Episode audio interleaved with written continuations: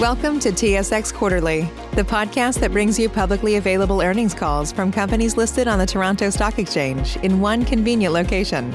Gone are the days of looking through confusing websites. You'll find the important information right here. Enjoy the call.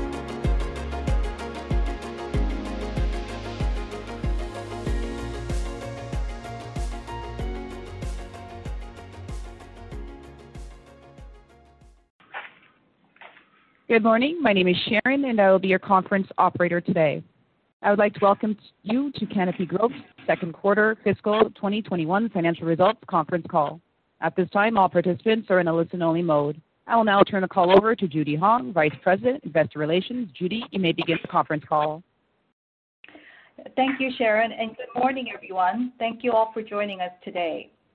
On our call today, we have Canopy Growth CEO David Klein and CFO Mike Lee. Before financial markets opened today, Canopy issued a news release announcing our financial results for second quarter ended September 30th, 2020. This news release is available on Canopy Growth's website under the Investors tab and will be filed on our EDGAR and SEDAR profiles. Before we begin, I would like to remind you that our discussion during this conference call will include forward-looking statements that are based on management's current views and assumptions and that this discussion is qualified in its entirety by the cautionary note regarding forward-looking statements included at the end of this morning's news release. Please review today's earnings release and Canopy Growth's reports filed with the SEC and SEDAR for various factors that cause actual results to differ materially from projections. In addition, reconciliations between any non-GAAP measures to their closest reported GAAP measures are included in our earnings press release furnished to the SEC and Canadian securities regulators. Please note that all financial information is provided in Canadian dollars unless otherwise specified. Following prepared remarks by David and Mike, we will conduct a question and answer session with analysts. To ensure that we get to questions from as many analysts as possible, we ask analysts to limit themselves to one question. With that, I will turn the call over to David. David, please go ahead. Thank you, Judy, and good morning, everyone. I hope that you and your families are keeping safe as we begin to see COVID infection rates increase in all of our core markets. I'd also like to take this opportunity to thank our veterans across Canada and the U.S. as we prepare to observe Remembrance Day in Canada and Veterans Day in the U.S. I'm pleased with the continued progress we're making as our renewed strategy of winning consumer mind share, along with increased agility and execution, drove record revenue in the second quarter. Before I discuss our performance, I'd like to take a few minutes to talk about how we see the U.S. landscape evolving post last week's election and provide an update on our U.S. strategy. First, we believe the Biden win is an important step on the path to federal permissibility of cannabis in the U.S. market through decriminalization and descheduling. Second, and maybe more important, the results of the ballot initiatives clearly showcase that support for adult use marijuana legalization extends across geographic and party lines and is supported by a majority of Americans. Legal marijuana is becoming the American norm as ballot measures passed in Arizona, Mississippi, Montana, New Jersey, and South Dakota. 36 states plus Washington, D.C. have now legalized cannabis for medical or recreational purposes. This will likely increase pressure on Congress to pass major federal marijuana reform in the very near future. By having states like New Jersey legalize adult recreational use, we are destigmatizing and normalizing the use of cannabis. In 2021, we expect to see a lot of positive activity at the state level. Governor Cuomo in New York, for example, has made legalization a priority. In addition, there are also significant deficits within state budgets, and cannabis provides a net new industry to combat this with new job creation and new tax revenues. Further, we think that states which border legalized states, for example, New York and Pennsylvania bordering New Jersey, will see increased pressure to legalize. We're excited by the prospects of participating in the U.S. THC market, and we've already developed a U.S. ecosystem that positions us well as hemp uh, and a cannabis powerhouse when, not if, U.S. permissibility happens. So let me highlight some of the key components of our U.S. strategy. We're building a portfolio of scalable brands across cannabis and CPG. Our goal is to become a cannabis-focused CPG company. We're bringing our THC brands, such as Tweed and Houseplant, into the U.S. market through multi-state operator relationships or CBD line extensions. We're growing new-to-world CBD brands such as Martha Stewart to meet consumer needs. We're establishing routes to market with our CPG brands such as BioSteel, This Works, and Storz & Bickel. These are strong brands in their own right with distinct value propositions. Building these brands today allows us to generate revenues without the headwinds of regulatory challenges. And then we plan to line extend these brands into CBD or even THC as regulations evolve. We will layer in additional brands over time, which will create further scale with our existing distribution networks and further build our relationships with retailers. We're leveraging our insights and innovation capabilities across North America. By gathering consumer insights in recreational states like Colorado or California, we can adjust our product development activities and portfolio mix. We can also develop and test new products in Canada based on those insights from the U.S. market. Our agreement with Acreage gives us a fast start into the U.S. THC market, with Acreage already deploying Canopy's IP to build brand awareness in the U.S. for our brands such as Tweed. In addition, our relationship with TerrAscend, which continues to perform extremely well, provides additional optionality to strengthen our U.S. business. Our retail banners, such as Tokyo Smoke and Tweed retail stores, will build brand awareness and serve as a testing ground for innovation. And finally, we have a great strategic partner in Constellation Brands, not only giving us the balance sheet strength and access to capital, but also we're leveraging Constellation's powerful distribution network and their key account relationships. We're sharing best practices across insights, R&D, and operations. And both companies' government relations and legal teams are collaborating and engaging with politicians and regulators to help shape legislative policies and regulations in Canada and in the U.S. Now let's discuss the tangible progress we've made uh, against our strategic plan. There are three key themes that Mike and I would like to focus on this morning. First, momentum is building across our key businesses as our new strategy is coming to fruition.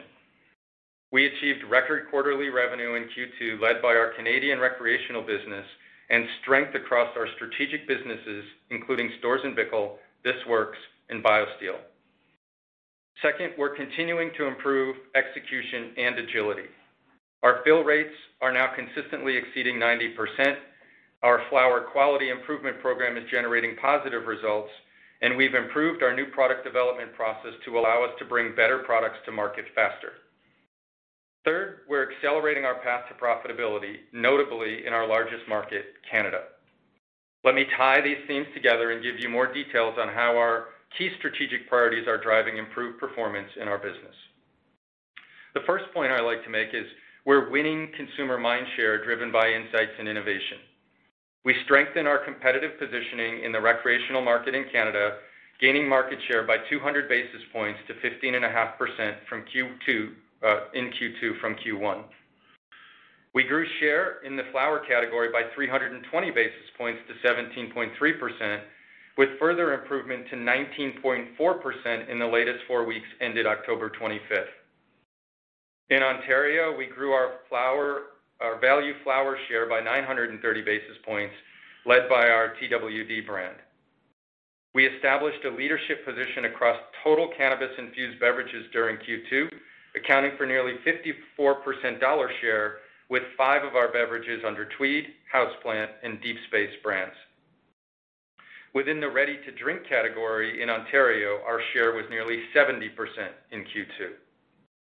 We recently launched Quatreau CBD beverages across Canada and have now shipped over 2 million cans of our drinks.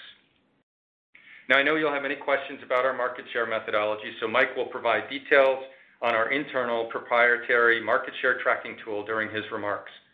The point, however, is that our insights team, which we defined as a key component of our CPG strategy, is already beginning to drive value by providing a near real-time measure of our market performance. Turning to the U.S., We're accelerating growth by bringing our differentiated brands to consumers and quickly expanding distribution. We launched our Martha Stewart branded health and wellness CBD gummies, oil, and soft gels in the U.S. in September. This new line brings together the exquisite flavors that you'd expect from Martha with the science and distribution power of Canopy. The launch generated significant earned media, driving record sales on shopcanopy.com the day after The New York Times ran a story.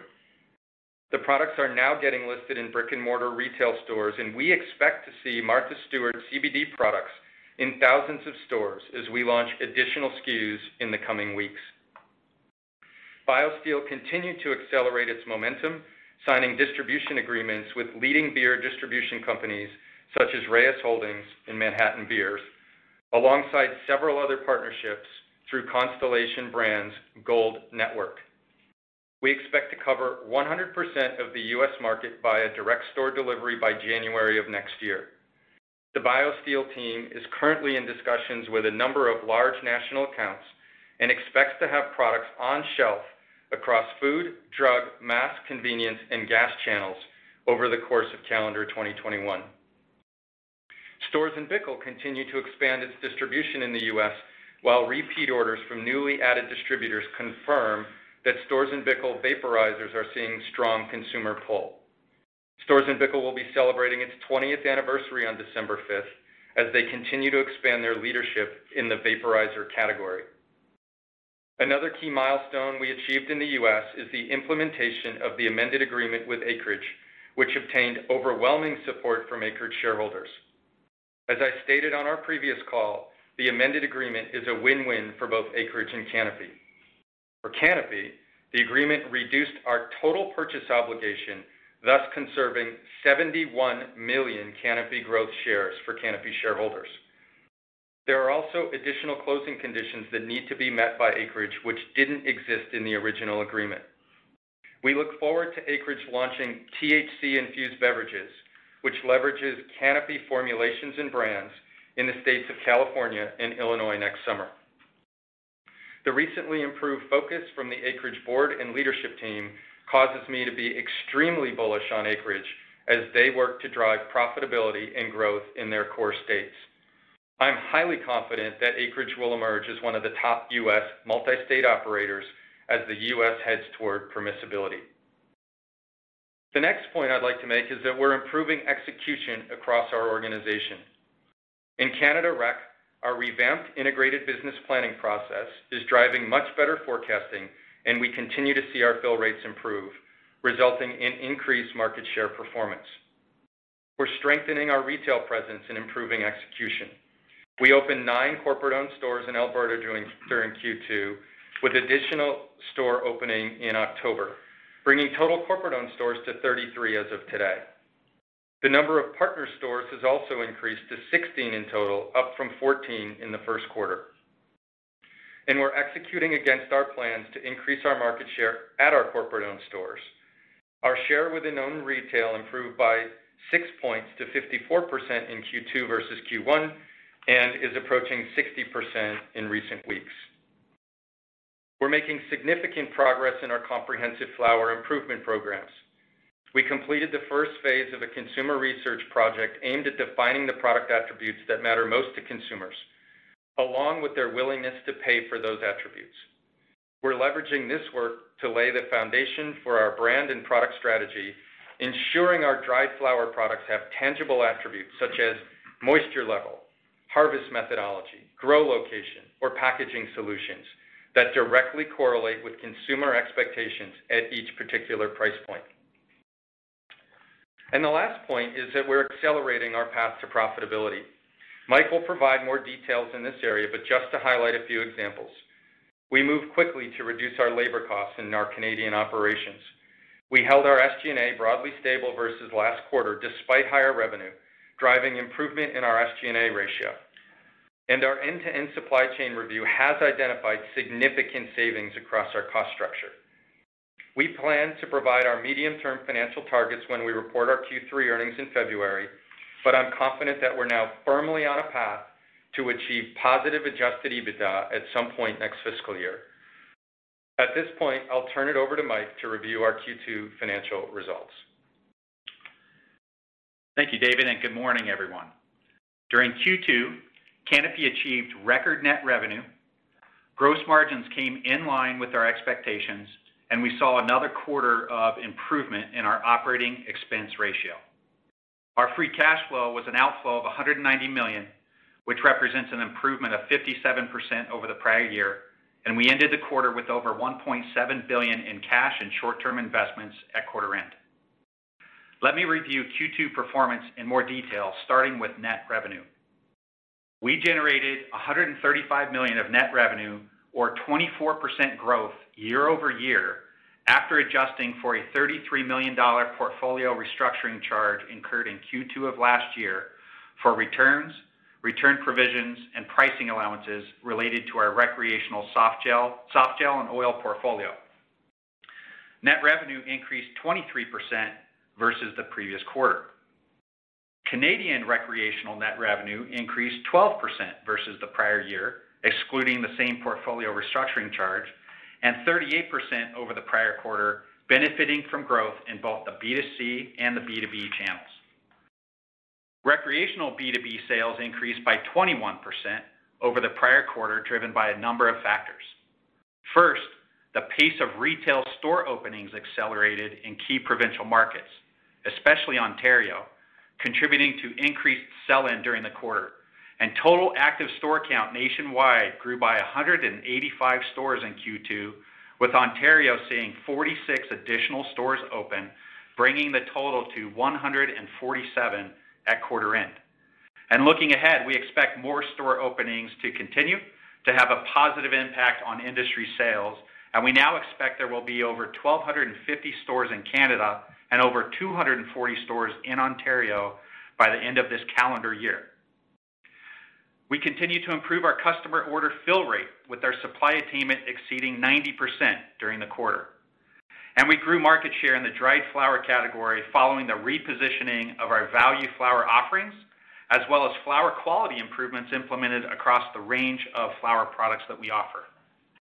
Our 2.0 products drove 8% of our B2B gross revenue in Q1, driven by strong demand for our THC beverages. As David mentioned in his remarks, I'd like to share details on our market share performance based on our own market share tracker. To help the team better understand the performance of our products in Canada, we've developed an internal proprietary market share tracker utilizing point-of-sales data supplied by third-party data providers, data provided by government agencies, and then our own retail store operations data across the country.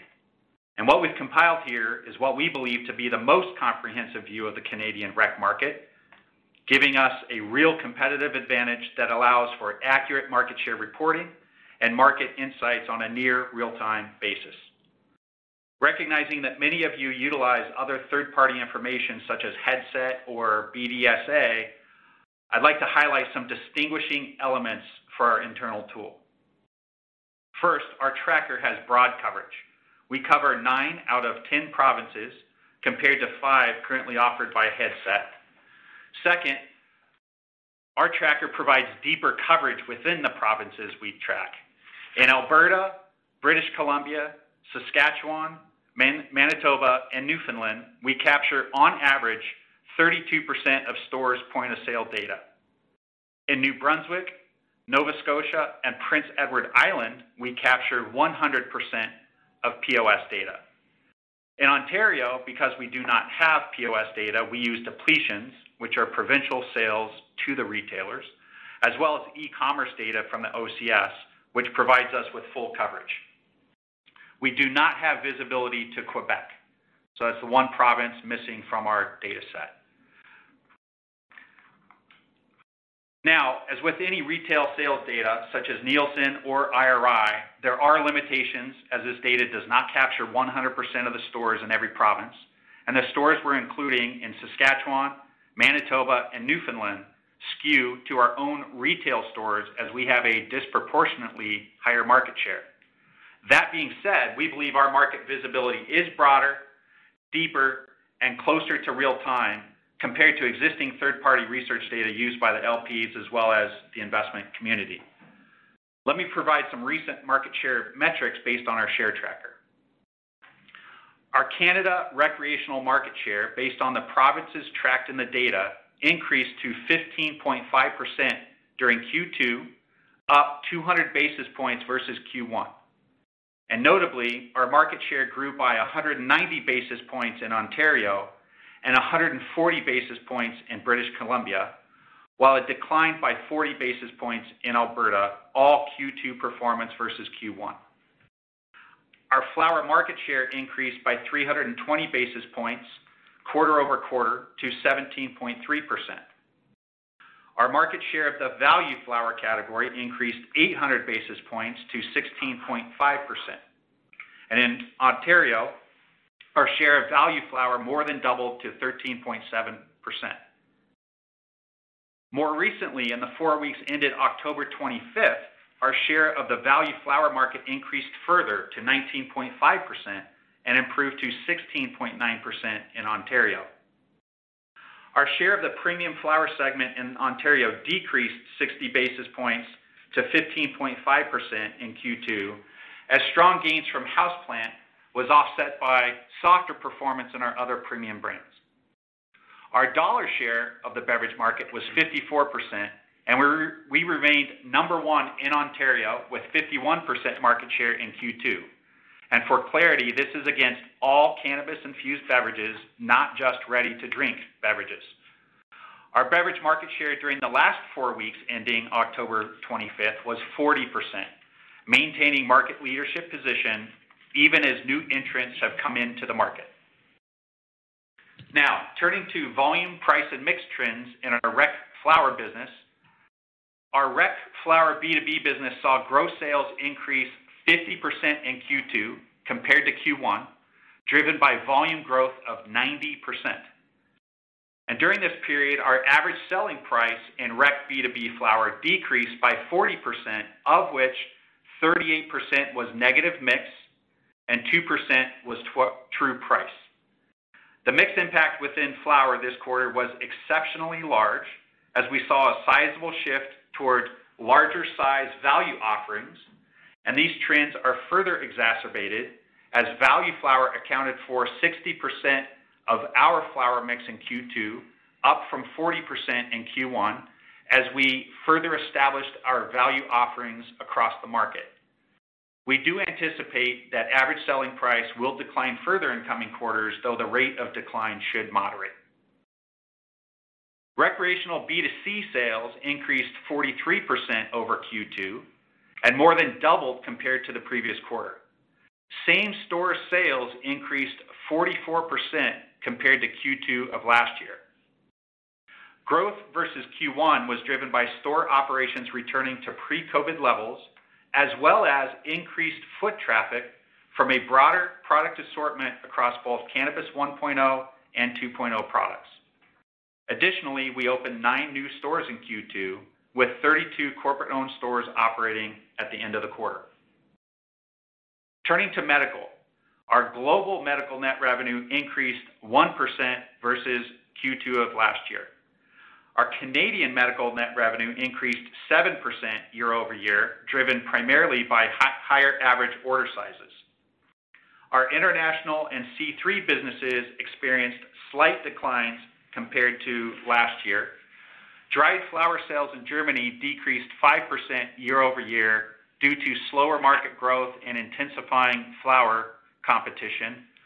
Our C3 business declined 3% year-over-year due to a packaging supply issue with one distributor, which has since been resolved. To summarize our global cannabis business, Canopy generated total cannabis revenue of 92 million, which represents an increase of 18% over the prior quarter. Revenues generated by our strategic businesses increased by 82% year-over-year and 60% on an organic basis, adjusting for the timing of the BioSteel acquisition.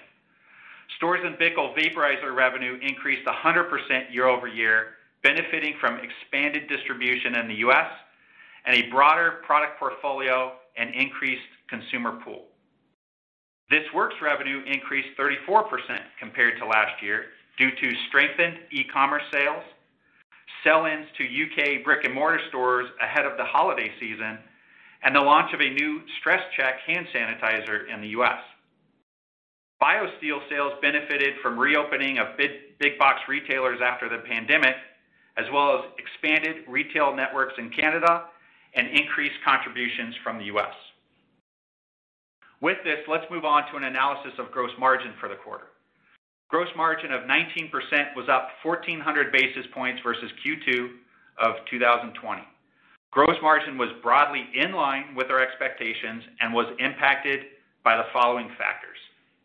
First, our gross margin continues to be negatively impacted by under absorption of fixed costs with an estimated 21 percentage points or $28 million of impact in Q2. Second, we saw adverse business mix impacts of 12 percentage points relative to Q1, driven primarily by lower sales contribution from our high-margin C3 Medical business. Third, gross margin benefited from headcount reductions completed during the quarter that saw operations staff headcount lowered by approximately 14%. And Finally, we saw lower inventory adjustments compared to Q1. We remain committed to delivering at least 40% gross margin over time, and in support of achieving this target, we are nearing completion of the operations and supply chain review that we began in Q1, and we are now moving quickly to implement these initiatives and expect potential savings of $150 million-$200 million across cost of goods sold and operating expenses over the next 24 months. And these initiatives include further optimizing our footprint, organizational design that includes further right-sizing of our labor, procurement savings, some of which is tied to our Design to Value program, and finally, supply chain optimization, which includes improved inventory management. Now let me briefly cover our operating expenses. Overall SG&A, including acquisition costs, decreased by 19% versus Q2 of last year, driven by year-over-year reductions in sales and marketing and general and administrative expenses, partially offset by higher research and development expenses. Sales and marketing expenses declined by 30% year-over-year, driven by a number of factors. First, marketing and promo expenses decreased by over $17 million versus prior year due to the switching of trade marketing from print to lower-cost digital programs and from small store displays to lower-cost national programs, as well as overlapping elevated spending from last year to capture retail space and build brands ahead of the 2.0 launch. Second, compensation expenses decreased year-over-year due to headcount reductions, partially offset by higher investments in the U.S. Lastly, marketing and promo expenses also declined versus prior year due to lower travel expenses as a result of the restricted business travel in response to the COVID-19 pandemic.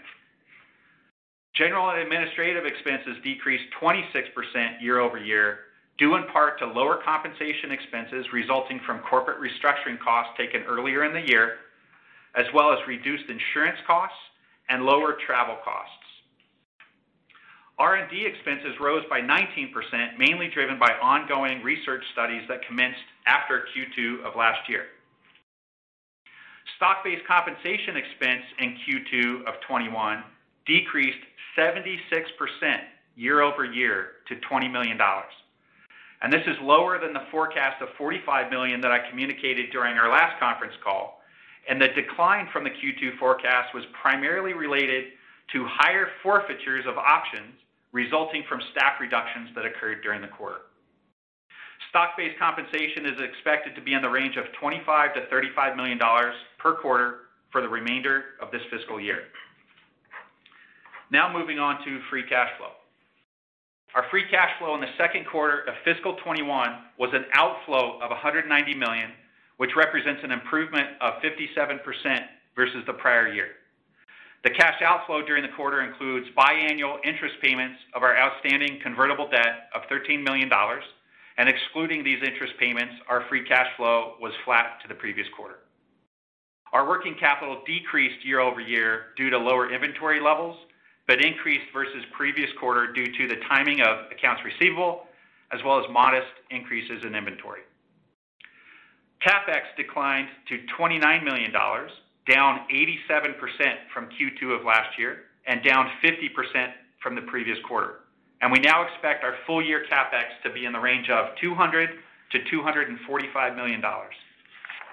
As you can see from our results in Q2, we continue to make progress against the key financial metrics that we laid out during our June investor meeting. On our profitability metrics, we've delivered a reduction in the SG&A as a percentage of sales, and we are working to get back to our 40% gross margin target.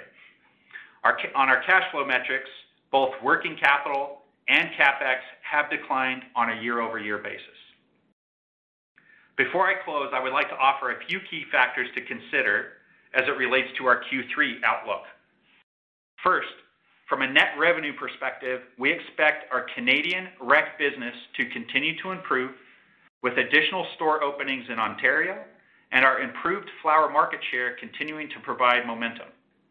In addition, we expect continued contribution from our 2.0 products as we refocus our vape portfolio and our beverages benefit from the launch of Quatreau. Second, we expect strategic business units to continue to benefit from expanded distribution in the United States.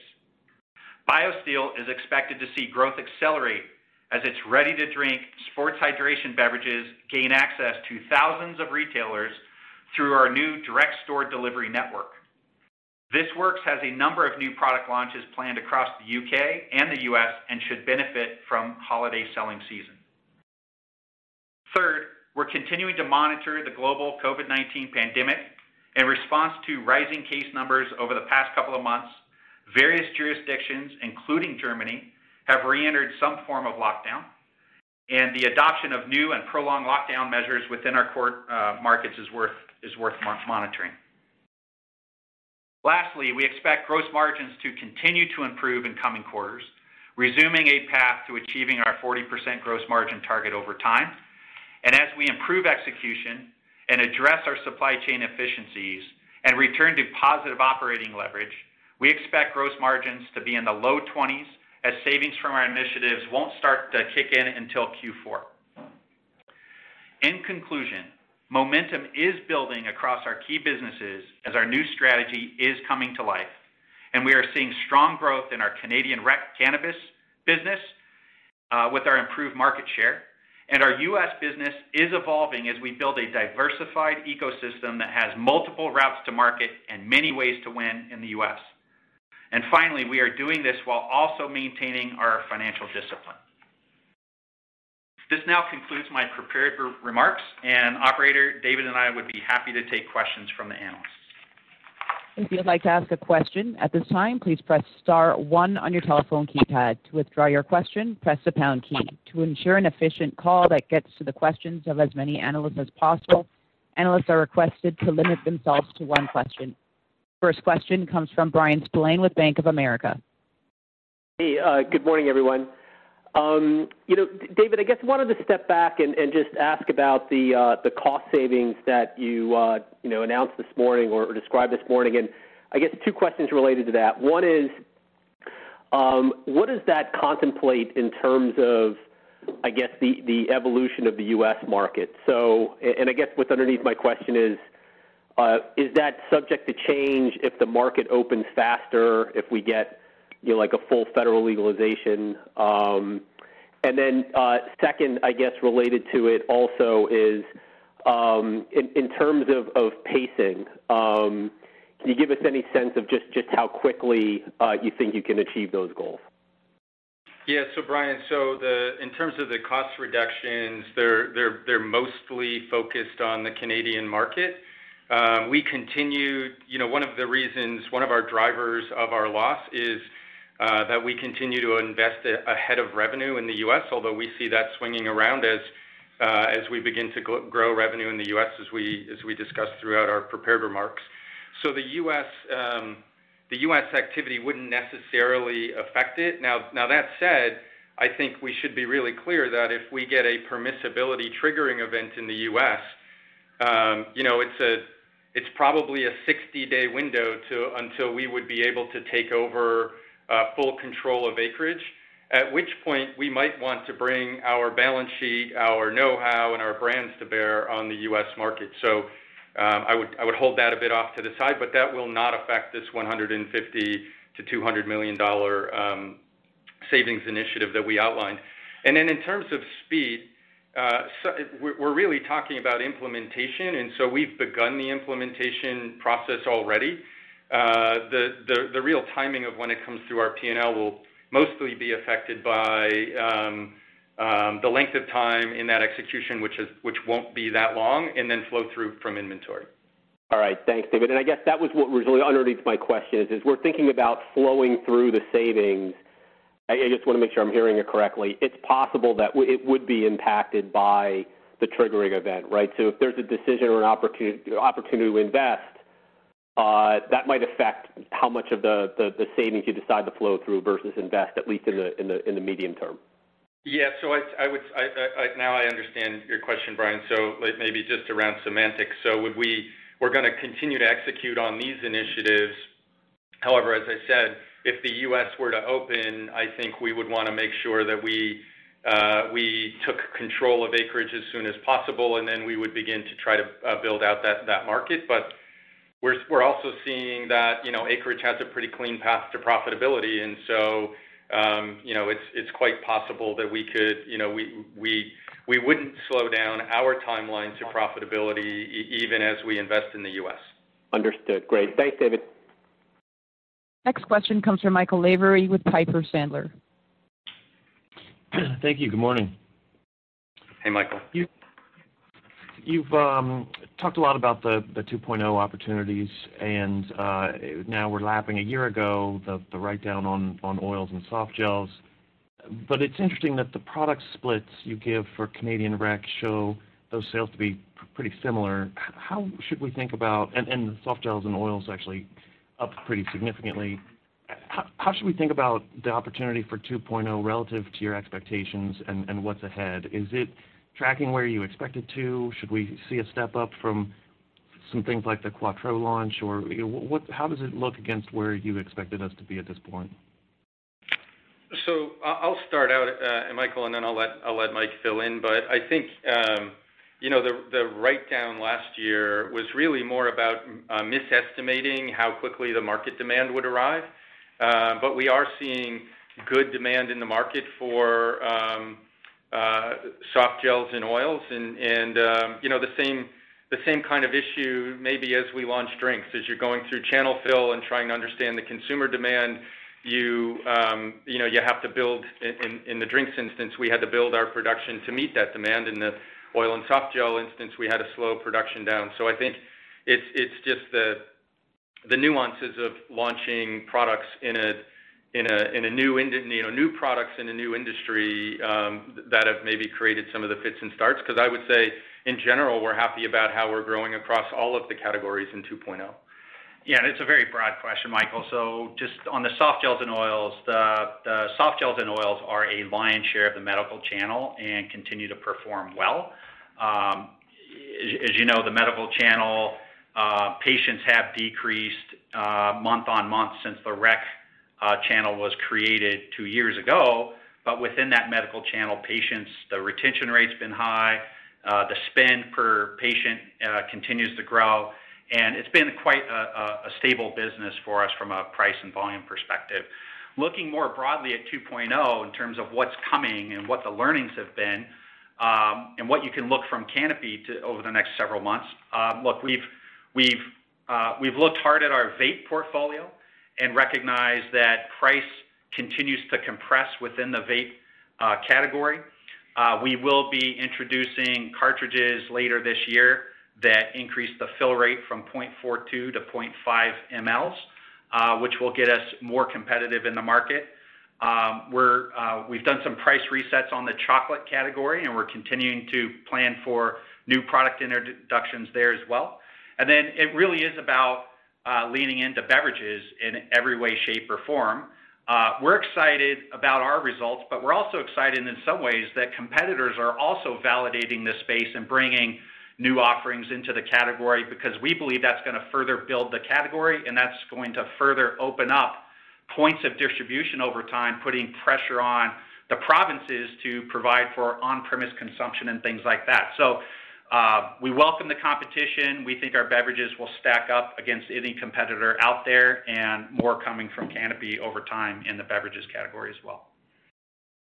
Oh, that's really helpful color. I'll pass it on. Thanks. Next question comes from Vivien Azer with Cowen. Hi, good morning.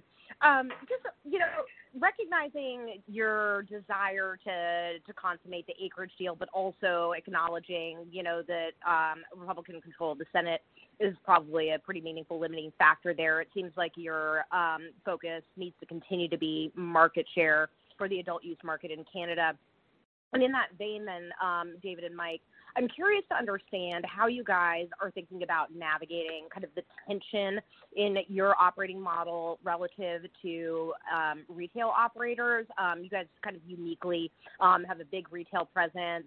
Some of your um, retail competitors have not taken kindly to that. So, how do you think about managing your, you know, access and, and shelf space um, in terms of driving um, overall market share? Thanks.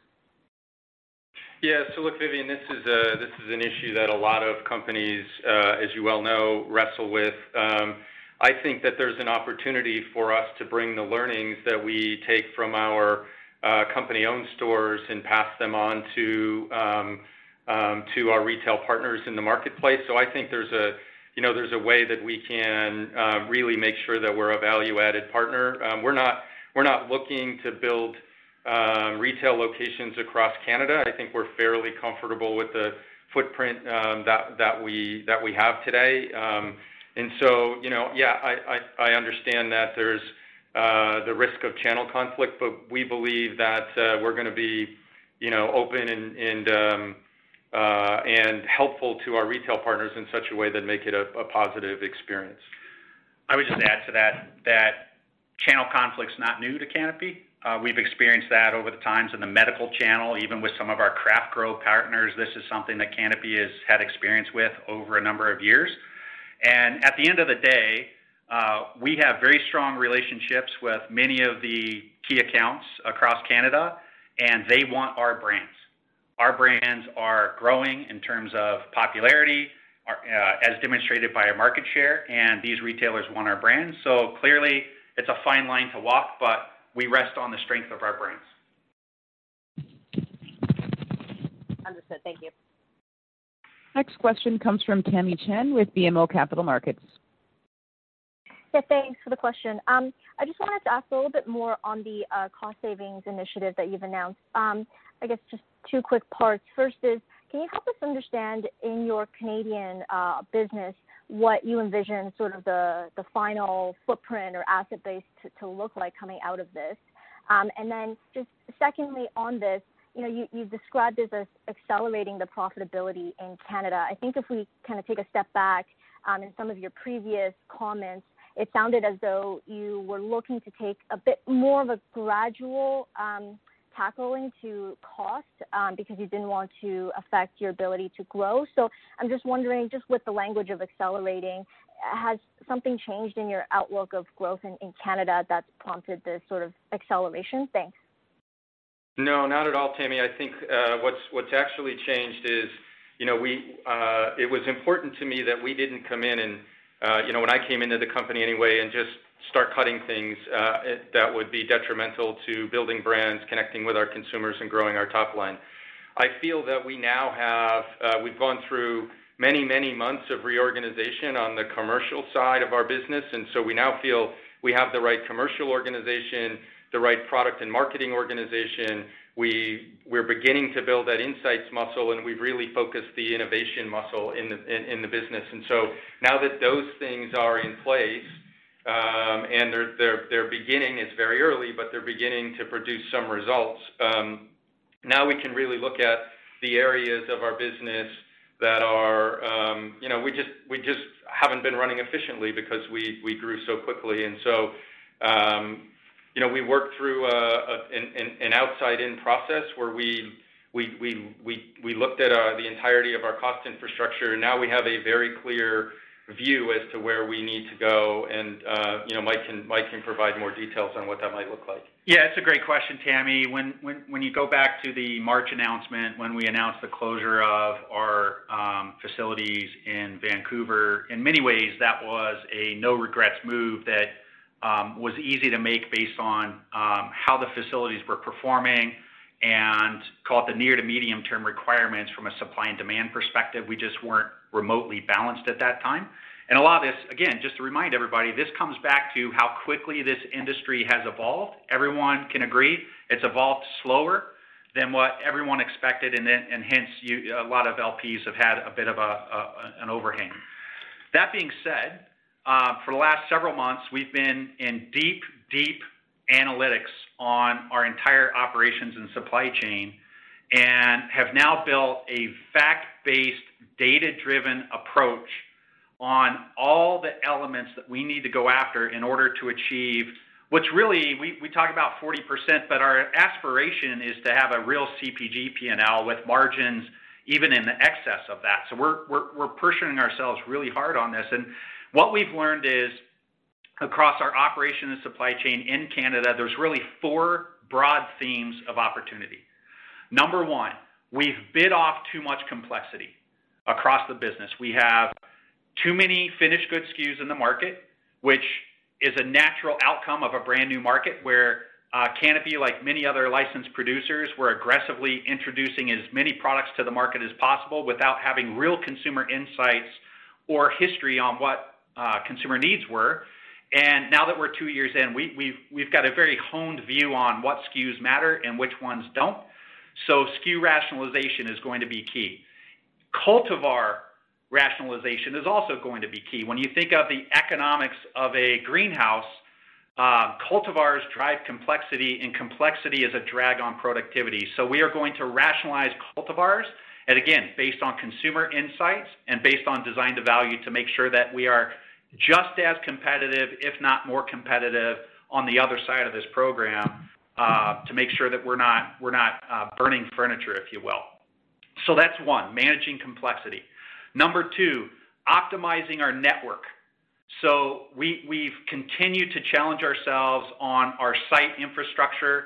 We've continued to hone the purpose and strategy behind each facility. Some facilities are really great at quality, some are really great at volume, but there hasn't been a good marriage between what that facility is doing today and what it should be doing. So we're restructuring each of our facilities so that they really are purpose driven with the KPIs that are tied back to that strategy. We're also going to optimize our extraction capacity. Extraction today looks very different than it did two or three years ago when most of the LPs thought that was going to be a, bottleneck capability. Well, today we, we've got plenty of capacity and we have an opportunity to drive savings through rationalizing our extraction capacity. We think that in that same vein, we have uh, tens of millions of dollars of procurement savings, both direct procurement savings tied to procurement for items that go into our production process, as well as procurement savings on indirect items, meaning items that aren't involved in production but are more around the OpEx side of things. So that's number two. Number three, improving processes and improving our operating model. We, we, we've made a lot of progress on fill rates, getting to 90%. But the inverse of that is we're missing 10%. And we believe that we can get to 98 or 99% over the next year to two years by optimizing our S&OP processes, honing our demand forecasting, and really making sure that we're producing the right product at the right time with the minimal amount of inventory.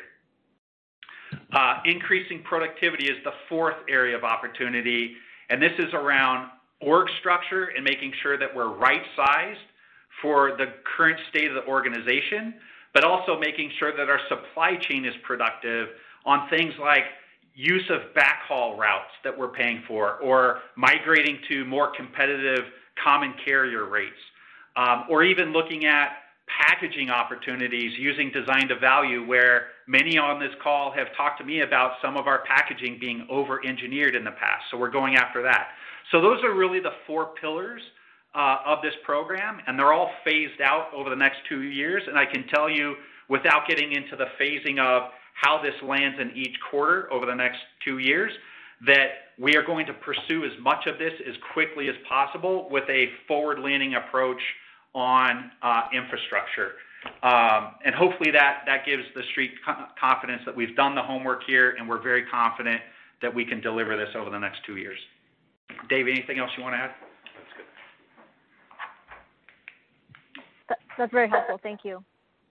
You're welcome. Next question comes from Aaron Grey with Alliance Global Partners. Hi, good morning, and thanks for the question. Um, so, I want to dive back in terms of the incremental flower sales we saw in the quarter. Um, you know, it was good to see obviously a lot of that was driven by TWD and your uh, large format value segments.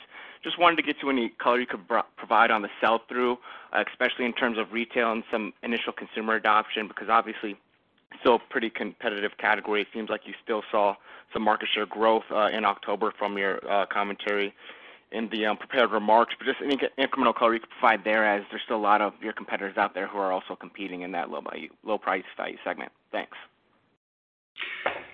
Yeah, we're very happy with the progress that we've made on all of our flower products, including uh, TWD and Simple Stash. Uh, simple Stash has been a good opportunity for us to help balance our inventory. Uh, and TWD has just been a good value proposition. Um, we're offering that in packages up to 28 uh, grams, and there's been strong demand. We've continued to build out distribution across Canada. I'd say we're just about there in terms of the distribution build-out. So it's look, it's a valid category. Our market share intel tells us that it's around 30 to 33 percent of overall flower consumption today. And when you take a step back, this category likely would have existed last year at this time had not every LP been short on supply. Um, every CPG category that I'm familiar with has a value hierarchy, and we think that the value category is here to stay. Big question will be what's going to happen with value category pricing over time. I'm of the opinion that it will continue to move around, but over time, it's gonna start to tighten up. Uh, but time will tell on that. The key is making sure that we've got the right production strategy behind each tier of product, which ties into my earlier remarks, which is making sure that every one of our facilities is purpose-driven to make sure that we're growing the right product for the right category out of the right facility and hitting the right cost. So we believe even at the price points that you see in the market, we can hit our margin targets with TWD being, you know, a third of a third of our business over time. And the thing I'd like to add to that, uh, Aaron, is that, uh, you know, we have a couple of objectives. One is to grow our market share, which means we need to sell the consumers what they want uh, at the price point that they're willing to pay, which is why the insights work that we're doing is pretty exciting because we think it'll position us to drive a little bit of a trade up on attributes that are relevant to the consumer. Uh, and we're also looking to balance our inventory. We're not interested in showing good gross margins this quarter only to have to have big write-offs in the future. And so we're we're working toward that balanced inventory, and I would say we, for the most part, achieved that this quarter. And then irrespective of the price points, we're committed to achieving that at least 40% gross margin number that we've put out. So uh, we think that the value category is actually helpful on all of those three points that I just made. And you know, we're actually really pleased with where we're able to get to in the quarter with it. Okay, great. Thanks for the color. Next question comes from Andrew Carter with Stifel. Thanks. Good morning. I wanted to double-click on the beverages for a second because in the Headset data we have, it showed the sales did plateau early and it kind of declined. And some numbers you've given on shipments, it would suggest you're kind of uh, quarter to date, I think it's 300,000 units. I think you did 150,000 units last week of June. That's what you said in Investor Day. Doesn't seem like the shipments are picking up. So could you help us understand kind of what you're seeing with the traction by the consumer of that platform? Thanks. Yeah. So I think what we're seeing is, you know, we continue to get uh, strong consumer response. I would say that as competitors come into the space, um, you know, we do know that we're getting trial across the competitive entrants, but the repurchase rate on our product remains pretty high. Uh and as Mike said, I think bringing as the point here is we have to grow the whole category. Um, Uh, I would say the biggest barrier to growing the category is really going to be um, uh, related to equivalency standards uh, changing over time in Canada so that people can um, you know buy more than a couple of units at a time. And then we think the entire category gets to grow. And right now, I believe the latest data I saw, you know, we have five of the top seven um, SKUs in the marketplace, and we feel pretty good with our positioning. But yeah, we are looking forward to being able to grow the entire category, um, you know, which which means uh, you know, we're we're we're going to need to see a bit of a move from a regulatory standpoint. And just some of our consumer insights on beverages are quite compelling. Um, our data tells us we have a 70%-80% satisfaction rate, that we have um, greater than 75% satisfaction with taste across Tweed and Houseplant brands. Um, 60% of customers are recommending our product to other consumers. And at the end of the day, it's a bit of the remarks that I made earlier, which is building this category is a positive thing because the biggest gating item is points of distribution. So we're optimistic that that will start to open up over time. And then from a production perspective, we're ready to grow. Um, we've done a lot of work within our beverage facility, and we can grow this business significantly with no additional CapEx. So we're excited about it and look forward to continued growth. Thanks. I'll pass it on. Next question comes from John Zamparo with CIBC. Thanks. Good morning. I wanted to ask about the other uh, revenue line. I know you don't disclose exact numbers, but can you give some sense of order of magnitude on the three largest uh, business units in that category? It does seem like it's uh, growing quite materially, so it would just be helpful to get a better understanding of those three. Thanks. Yeah. We. We. Sorry, we don't, we don't disclose that. Maybe at some point we will start to disclose it, but for the time being, we're not. Okay. Thank you. Okay. Next question comes from Glenn Mattson with Ladenburg. Hi. Thanks for taking the question. On the uh, medical side, can we just talk about that for a little bit? Uh, first, on Canadian, you said, I think that uh, it was up 7% sequentially, I believe, in Canada due to higher order sizes. So curious what drove that, like maybe people are stocking up because of pandemic reasons and maybe it's transitory. So anything on that? And then on the international side, I realize like you know might be a little bit hard to forecast in the next in a very short period because of various countries going into shutdown and things, but maybe you can give us some detail or some color on how you think you stack up um, competitively as as the markets have you know matured a little bit. Thanks.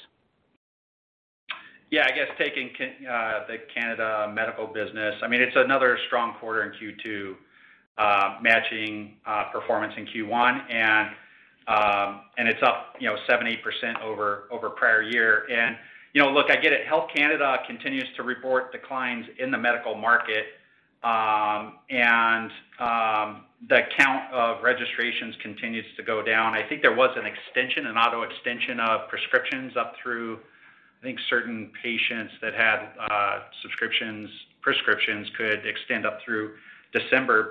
Look, we see growth across um, all the products that we're seeing in the medical channel in Canada. Um, vapes are uh, starting to uh, materialize in the category. Softgels and oils continue to grow. Flower continues to grow. It's been a healthy business for us. That being said, over the next five, seven years, the business is probably going to moderate as more and more patients convert to the rec channel. But for now, it's been a very healthy and profitable business with strong gross margins. Internationally, did you want to add something, Dave? Internationally, um, look, we have seen some more competition on the C3 business. I think the first new entrant into the dronabinol business uh, came in Q2. and We know that with the prescription model in Germany, that uh, providers are required to provide the lowest cost alternative, which is something that we've modeled out over time. With the gross margins that we have on C3, we've got plenty of opportunity to compete, and we're committed to keeping our number one position. Um and then in Q2, we did have a bit of a you know production disruption really tied to a one-off that has already been remediated. So we would expect C³ to to return to growth. And then for the flower business in Germany, again, you know, there has been a little bit more disruption from COVID-19. We haven't had our sales guys on the street as much over the last few months as there's been, you know, a bit of a lockdown. Um and we did have a small supply interruption there as well. Um but again, we've been very encouraged with the German flower business and the C3 business over the last year, and it was really the beginning of an inflection point about six months ago when our German flower business really started to grow. So uh we still think it's a big growth opportunity for us going forward, and we think it'll be a profitable growth opportunity going forward. And at this time, I will turn the call over to Mr. Klein. Thank you again, everyone, for joining us today.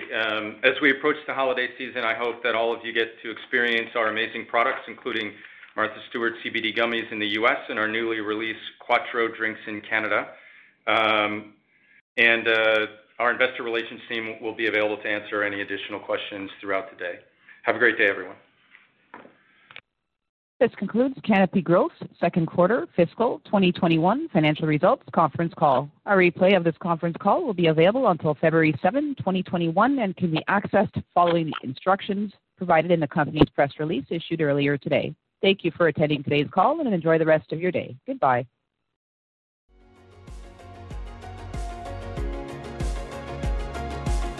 Thank you for listening to TSX Quarterly. If you enjoyed the cast, remember to leave a good rating. And remember, for any additional inquiries, please consult the company's investor relations section on their website. See you next time.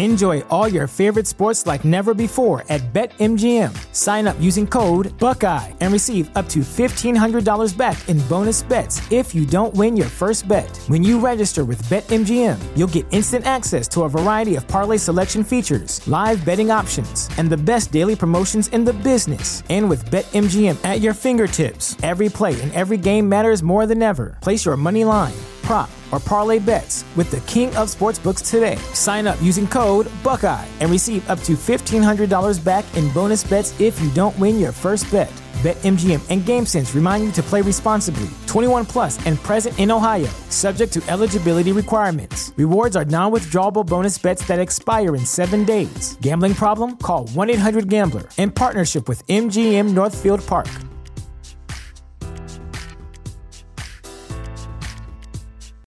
When you need mealtime inspiration, it's worth shopping Kroger, where you'll find over 30,000 mouthwatering choices that excite your inner foodie. And no matter what tasty choice you make, you'll enjoy our everyday low prices, plus extra ways to save, like digital coupons worth over $600 each week. You can also save up to $1 off per gallon at the pump with fuel points. More savings and more inspiring flavors make shopping Kroger worth it every time. Kroger, fresh for everyone. Fuel restrictions apply.